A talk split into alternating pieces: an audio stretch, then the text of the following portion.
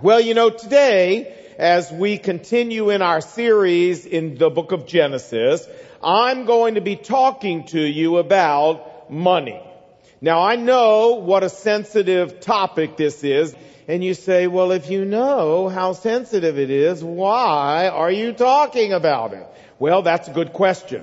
And one of the answers is that God says more about money in the Bible than he does about any other single subject. He says more in the Bible about money than he does about salvation or about prayer or about heaven or about hell or about evangelism. Anything. You say, well, Lon, that may be true. But why in the world would you pick this very moment to talk about money? Well, that's also a good question. And the answer to that is because as we're moving through the book of Genesis, we've come to Genesis 14, and here in Genesis 14, we see money being used for the very first time in the Bible as a tool for worshiping God. So it only seemed logical to me that this would be a good moment for us to stop and talk about that. But it's more than that. It's also because one of our goals here at McLean Bible Church is to turn you into a deep and seasoned and mature follower of Christ. And there's no way you and I can reach that goal without having a biblical worldview on money. And so today, I want to start a two-part series entitled Giving to God. And I want to make it absolutely clear that my purpose in doing this is biblical education. It is not fundraising.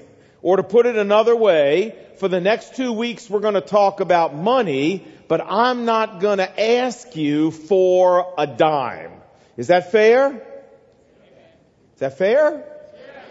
Well, it better be because this is the only message I brought today. So this is what we're talking about. Now, just before we dig in, two preliminary things I want to say. Number one, I think it's obvious that with all the Bible says about money, there's no way in two messages that we can possibly cover that whole subject. And so if you want more coverage, get my CD series, Handling Money God's Way, that I did several years ago, or you can go online to our website and download it or podcast it, and you can get a lot more information. We're just going to kind of hit some of the high spots here. The other thing I want to say as a preliminary comment is that if you've been coming to McLean Bible Church for a long time, you may have already heard some of the biblical information I'm going to cover in the past here. You may have heard it. Well, that's okay. The apostle Paul wrote to the Philippian church and said to them,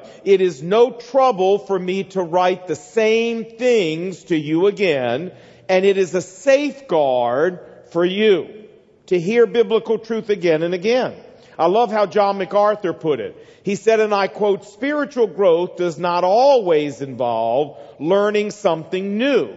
Our most important growth often is in regard to truth we have already heard, but have not fully applied. End of quote. So, let's go back and review Genesis 14 just a little bit. Last week we saw that there was a coalition of four kings from the east who put together an army and invaded the southern Jordan Valley around Sodom and Gomorrah. They defeated the armies of Sodom and Gomorrah and they carried away all of the people and all of the material wealth of Sodom and Gomorrah, including Abraham's nephew, Lot. And when Abraham heard about this, he took his army, he pursued the invaders, he defeated them, and verse 16 of the chapter tells us Abraham recovered all the goods that had been taken, as well as his relative Lot, and all Lot's possessions, along with all the people. So, Abraham to now returns towards Sodom and Gomorrah, and he's got with him all the people, he's got with him all this booty and all of this uh, spoil, all this material wealth that he's captured, and that's where we pick up the story in verse 18. Here we go. Then Melchizedek, the king of Salem, brought out bread and wine. Now he was a priest, Melchizedek was, of the most high God. The word that's used here for the most high God in Hebrew is the word El Elyon. And it's interesting that this very name for God, El Elyon, the Most High God, is used by Abraham, speaking of his, Abraham's God, just a few verses later in verse 22, which means that obviously Melchizedek, whoever he was, knew the same God as Abraham, worshiped the same God as Abraham, and was a priest of Abraham's God. Verse 19, then Melchizedek blessed Abraham, saying, Blessed be Abraham by God Most High, El Elyon, creator of heaven and earth, and blessed be God Most High, who delivered your enemies, Abraham, into your hand. Verse 20, then Abraham gave him, Melchizedek, one tenth or tithe of everything, meaning of all the material wealth and spoil and booty that he had captured. Now, in a couple of weeks, we're going to spend a whole message talking about who is this guy Melchizedek and where did he come from? And he's going to figure big time later in the New Testament. We're going to talk about all of that. But for today, suffice to say that he was a priest of the Most High God that he blessed Abraham and that he reminded Abraham that the glory for the victory that Abraham just had needed to go to God, not to Abraham. And so then look in response to this what Abraham does. Remember, verse 20, we just read it. Then Abraham gave Melchizedek a tenth, a tithe of everything he'd captured. To put it another way, Abraham used money as a worship offering to God, as a thanksgiving offering to God, in thanks for this great victory that God had just given him, and about which Melchizedek had just reminded him. Okay, as I said a moment ago, this is the first time in the Bible that we see money being used as a tool for worshiping God, as a means of worshiping God, as a worship offering to God, but it certainly is not the last time. As a matter of fact, the Bible repeatedly teaches us that using money to express worship to God is one of the cardinal principles of giving to God. And I want to take you into the New Testament now and I want you to watch the apostle Paul teach us this very same lesson. We're going to the book of Philippians chapter 4 and here's what Paul said. He said, verse 18, but I have received everything you sent in full and I am amply supplied having received from Epaphroditus the gift you sent. Now the Philippian believers had sent an offering, a monetary offering to the apostle Paul to support his missionary work. They had sent it by the hands of this fellow, Epaphroditus. And look how Paul describes this offering. He goes on to say, your gift is a fragrant aroma, an acceptable sacrifice, well pleasing to God. Paul's using imagery here. A fragrant aroma, an acceptable sacrifice well pleasing to God, imagery that comes from the Old Testament sacrificial system. And in order to really understand this imagery so we get the full power and meaning of it, we need to go back just for a moment and remind ourselves a little bit about the Old Testament system of sacrifices. So, let's do that. In the Old Testament, there were two categories of animal sacrifices. Number one, category number one, were sacrifices that dealt with the issue of sin. When a person sinned against God, and they realized it, they would bring an animal, a goat, a lamb, a pigeon, whatever, to the temple, and the priest would kill this animal, and take its blood and put it on the altar. And in response, God promised to forgive the offerer's sin and to repair the breach in their relationship. But there was a problem. And the problem is that these sacrifices were just a temporary fix. In other words, every time a person sinned, they had to do this all over again, and all over again, and all over again. Now, today, under the new covenant, under the New Testament, there's no longer any need for these kind of animal sacrifices for sin. That need has been eliminated forever because of what Jesus did on the cross for you and me. Listen, Hebrews chapter 10 verse 12 says, He, Jesus, offered one sacrifice for sin for all time on the cross, and by this one sacrifice, He, Jesus, has made perfect for all time those of us who believe in Him. Verse 18, Hebrews 10.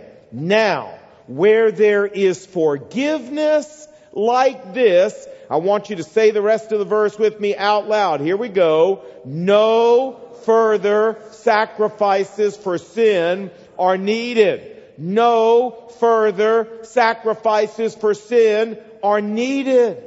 My friend, when you and I sin as followers of Christ under the new covenant, the reason that you and I don't have to go get a bull or a lamb or a goat or a pigeon and get on a plane and fly to Jerusalem and go up on the Temple Mount and kill this animal and spread its blood all over the Temple Mount is because our sin has been paid in full once and for all, forever and ever, indelibly and irreversibly, unconditionally and unequivocally by the sacrifice of Jesus on the cross one time. Hey, praise God for that. What do you say? Now listen, if you're here, let me just say, and you've never trusted Christ as your personal Savior, and you've never relied on what He did on the cross for you as your one and only payment for sin, folks, this is important information for you to have. Because what it means is that God's not accepting any other offerings to pay for sin anymore except what Jesus did on the cross. That's it. He's not accepting animal sacrifices anymore. That's passe. It's gone. He's not accepting good works. He's not accepting you're trying to keep the Ten Commandments. He's not accepting your religious activity. He's not accepting you're trying to be a good person. He's not accepting bar mitzvahs or confirmations or first communions. He's not accepting anything but the blood of Christ shed on the cross. That's it. And so, if you want your sin forgiven, my friend, that's what you gotta bring to Him and that's what you gotta rely on. It's the only thing that works anymore. So be careful that you're not trying to get into heaven based on something that's got no chance of working. Only the blood of Christ works. Be careful. Think about it. Now, that was category number one of sacrifices. They're gone. We don't do them anymore. They're over. Praise the Lord.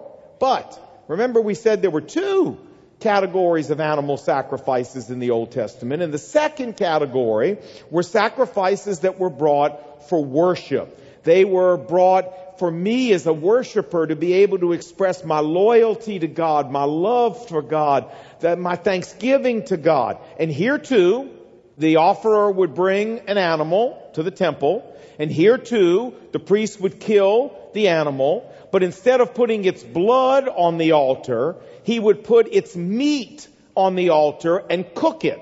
He would burn it. Uh, you know, and, and the smell of this cooking flesh would rise into heaven as a fragrant aroma. Isn't that what Paul said in, in Philippians 4:18? Your offering was a fragrant aroma. This is what he's talking about. Paul is saying that God regards your financial gift to me in the same way he regarded the fragrant aroma of a worship sacrifice in the Old Testament. And we all get this. I mean, there is no better smell in the universe than hamburgers on the grill. You know what I'm saying?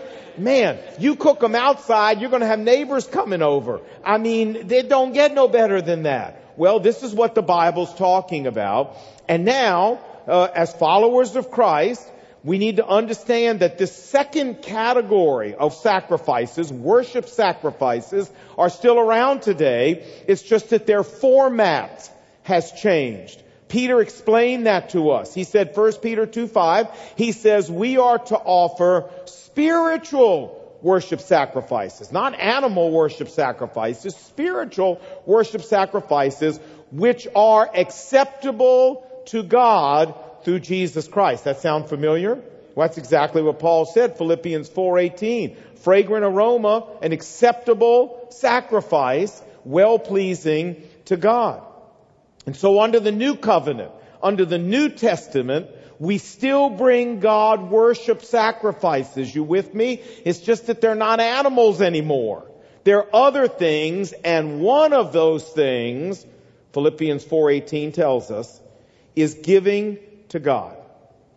And you say, well, why is that? Well, here's why.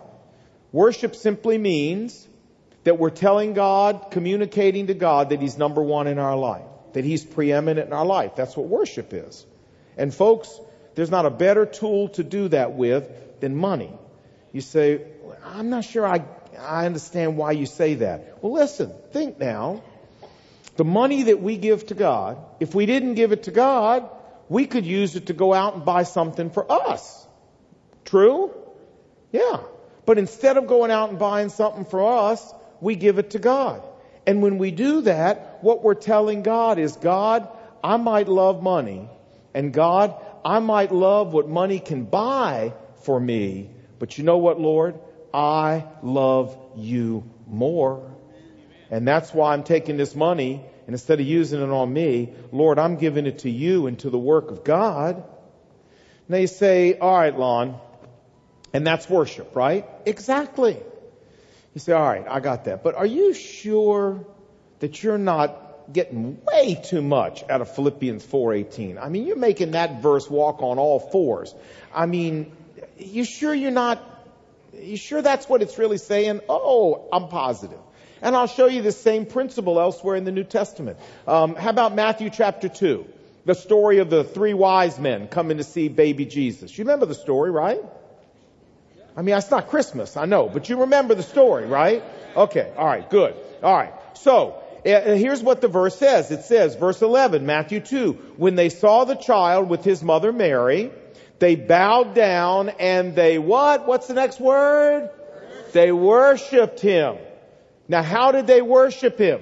You say, they all stood around the manger and sang, how great thou art. No, no, that, that would have been worship, but that's not what they did. Look, it goes on to say, the verse, they opened their treasures and presented Jesus with monetary gifts, gold, frankincense, and myrrh some of the most valuable things in the world in those days, they gave them to Christ. They worshiped Him using monetary wealth, just like we've been talking about.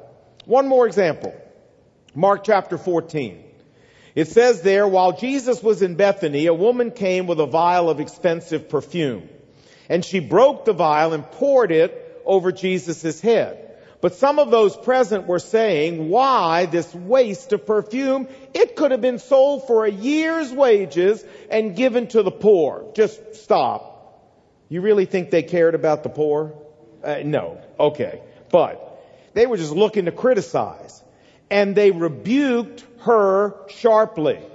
But Jesus said, leave her alone. Why are you bothering her? He said, for she has done a beautiful thing for me. For the poor you will always have with you, and you can help them whenever you want, if that's your real motive, Jesus said. But you will not always have me here. Now, friends, certainly, this vial of perfume was the most costly and valuable earthly possession this woman had. I mean, the Bible says it was worth a year's wages. This vial of perfume was maybe worth, I don't know, $40,000, $50,000, $60,000, maybe more. And yet she brought it and she gave it to Jesus freely. and she gave it to Jesus excitedly. And the people criticized her and grumbled and said, why is she wasting this perfume? And you know, I love what Jesus says. Jesus says to them, fellas, you got it all wrong. She's not wasting, she's worshiping. Because she's showing me that I mean more to her than even her most costly earthly possession. That's worship. Folks, you're, you got me now. I don't need, you're with me, yes? You understand? Now look, for many of us as followers of Christ, this is a whole new slant on giving. Many of us have been taught to see church offerings as the way we pay the mortgage, the way we pay the bills, the way we pay the staff, the way we, you know, uh, uh, run the programs, the way we clean the parking lot with get the snow off, and all this other stuff. And and when when that is uh, the focus of our giving, when the focus of our giving is on the church and the bills and the building and the staff and the programs and the missionaries, you know, then we give out of duty. Then we give out of obligation. Sometimes we even give out of pressure and out of guilt. Friends, there is no joy in that kind of giving. There may be resentment in that kind of giving, but there's no joy in it. God wants us to give and get joy out of giving. The Bible says God loves a cheerful giver. And the reason there's no joy in this kind of giving is because we're given all wrong. We're given for the wrong reason. I love Exodus 35. Moses is collecting money to build the tabernacle at Mount Sinai. And if you check very carefully in that chapter, six times Moses talks to the people about this offering he's collecting at God's command to build the tabernacle. But you know what's interesting, friends? Check it out. Not one single time does Moses call it an offering for the tabernacle. Not once. You know what he calls it all six times? An offering for the Lord. Because Moses did not want people given to some building. He didn't want them giving to the tabernacle or any other building. He wanted them giving this to the Lord from their heart as an act of worship. What they did with it was inconsequential. Whether they built a tabernacle or a baptismal pool, it didn't matter what they built with it. The offering wasn't for the building, the offering was for the Lord. And in the same way, as followers of Christ today, when we give, we need to be able to say, Lord, I'm not giving this to a building. I'm not giving this to a church. I'm not giving it to missionaries. I'm not giving it to programs. I'm not giving it to parking lots. Lord, whether it's a check in the offering plate or a check you're sending to a missionary or whether you're giving to the benevolence fund or the house or the daybreak or Jill's house or paying off your final rock pledge, it doesn't matter. Lord, that's just intermediate. I'm not even focused on that, Lord. I'm giving this to you as an act of worship from my heart to your heart, Lord, as a way of letting you know that you mean more to me than money itself or anything money can buy. You are number one in my life. Now, friends, when you give like that, let me just tell you something. When you give as an act of worship to our great God, who died on the cross and saved us and has provided us with all the amazing blessings that He's provided us, and we're just trying to tell Him we love Him. Friends, when you give like that, there's joy in giving like that. There's excitement in giving like that. There's a thrill in giving like that. You're not giving out of duty and you're not giving out of obligation and you're not giving out of guilt. You're giving because you want to do it to tell Jesus you love Him. Now that's exciting. And that's what God wants giving to be all about. You say, all right, Lon, I got what you're saying. But I still got a very important question to ask today. You know what it is? Uh-huh. Yeah. And all you people on the internet, you know what it is too. So are you ready? Okay. Now this, this is so what unto the Lord. All right. Well, here we go. Are you ready? Are you ready? All right, here we go now. Come on. One, two, three. Oh, you got it. Good for you. you got it. You say, Lon, okay, you know, I, I understand the principle, I appreciate it, but I'm not really sure how this affects me. Okay, well, let me help with that. One of my very favorite television programs is The Price is Right. Do you like The Price is Right? Now, I, am I mean, I, you know what? I actually think that Drew Carey's doing a pretty good job, but I'm a Bob Barker man. I mean, I don't know what else to say. I just am. So you say, uh, Lon, do you lay at home and, and watch The Price is Right a lot during the week? Well, no, I'm busy during the week like you are, but every once in a while I get sick or something and I'm lying in bed and I turn on The Price is Right. So, a few years ago, I was in bed sick, I was watching Price is Right, and you know the big wheel. You know how the big wheel works, right? If you spin it and you get a dollar on your first spin or a total of a dollar on your two spins, you win a thousand dollars and you win a bonus spin. And then if you hit the dollar on the bonus spin, you get ten thousand dollars more for eleven thousand dollars. You, you know this, yes? How can you be an American and not know this? You must know this. Yes, yes. Okay, good. Now, so Bob Barker had these three contestants standing there, and before they spun, he said to them, now, if you win $11,000, what would you do with it? And the first was a young lady, the first contestant, and she said, I would take a trip around the world. And I thought, oh, you know, that's a reasonable use of it. The second person was a young man and he said, I'd buy a Corvette. Well, I hate to tell him this. I don't think you can buy a Corvette for $11,000, but that's okay. He didn't win $11,000 anyway. So, and the third was a more middle-aged woman and she said, I would put the money away for my children's education. And I lay there in bed and I thought, isn't this interesting? By telling us how they would spend their money, these people have just revealed to us where their heart is and where their value system is. Because the first two contestants, it's clear, their heart and their value system was completely centered on them. I'd take a trip around the world. I'd buy myself a Corvette. While the third contestant, her heart and focus was on somebody else, on her children how these people spent their money told us where their heart is. And I lay there in bed and I thought, hot dog, the price is right, confirms the Bible. How cool is this? It does. Because the Bible's been telling us that for centuries. That what we do with our money reveals where our heart is. That our money is like a barometer of our heart. So let me say this. If you want to see where a Christian's love affair with Jesus really is, let me tell you, don't look at how many hymns they sing. Don't look at how many prayers they pray.